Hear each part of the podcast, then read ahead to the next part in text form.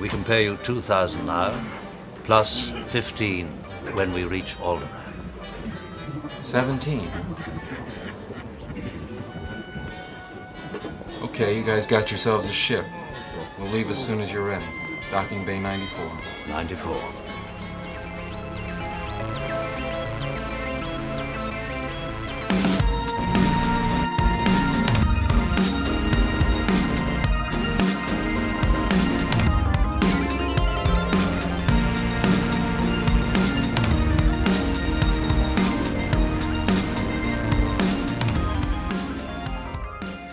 This is it.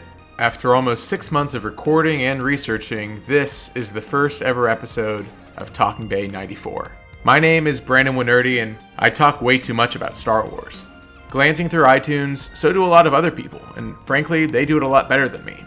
So, this is a different Star Wars podcast. This is a Star Wars podcast featuring the people who actually made Star Wars happen. This is a Star Wars podcast simply that interviews the people who are in Star Wars, who wrote for Star Wars, who lived Star Wars.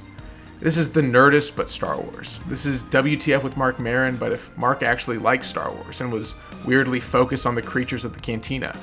I'm solidly in the special edition camp of Star Wars fans. Seeing the movies on the big screen in 1997 as a kid was incredible, but it was bolstered only by my prized copy of what was now called A New Hope on VHS. I ran the tape out, watching every frame, every moment, over and over again. But almost more important to me was before the movie even began a quick, five minute behind the scenes documentary. And that, more than anything, with Mark Hamill talking about how they blew up the Death Star, or George Lucas passionately speaking about computer generated dewbacks, lit something inside of me.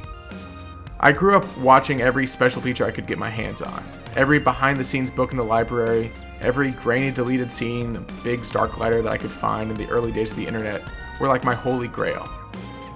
Depending on when you listen to this, we're releasing the podcast on an important day in Star Wars history. First, I'm gearing up to go watch Solo tonight, which will then share a birthday with one of my favorite installments of the saga. May 25th, 2018 marks the 35th anniversary of Return of the Jedi. Besides a few small pieces of Disney Store memorabilia, Lucasfilm has been surprisingly quiet surrounding the milestone. Return of the Jedi feels often overlooked. The mythology of making the first movie, the incredible access we had to those hyperspace videos of the prequels, or even the social media of the sequels, makes Return of the Jedi and the making of it almost an outlier. So, the first few episodes of this podcast will be almost a mini season of their own, interviewing some of the cast and crew from Return of the Jedi, celebrating that 35 years ago they were in a dimly lit studio in London, doubling as Jabba's palace, or the scorching heat of the Yuma Desert as creatures on Jabba's sail barge.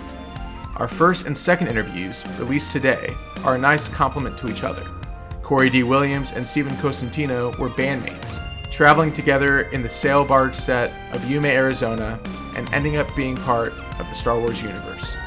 Their stories are almost unlike anyone else's who are in Star Wars fish out of water tales, but focused on friendship. So that's pretty much it.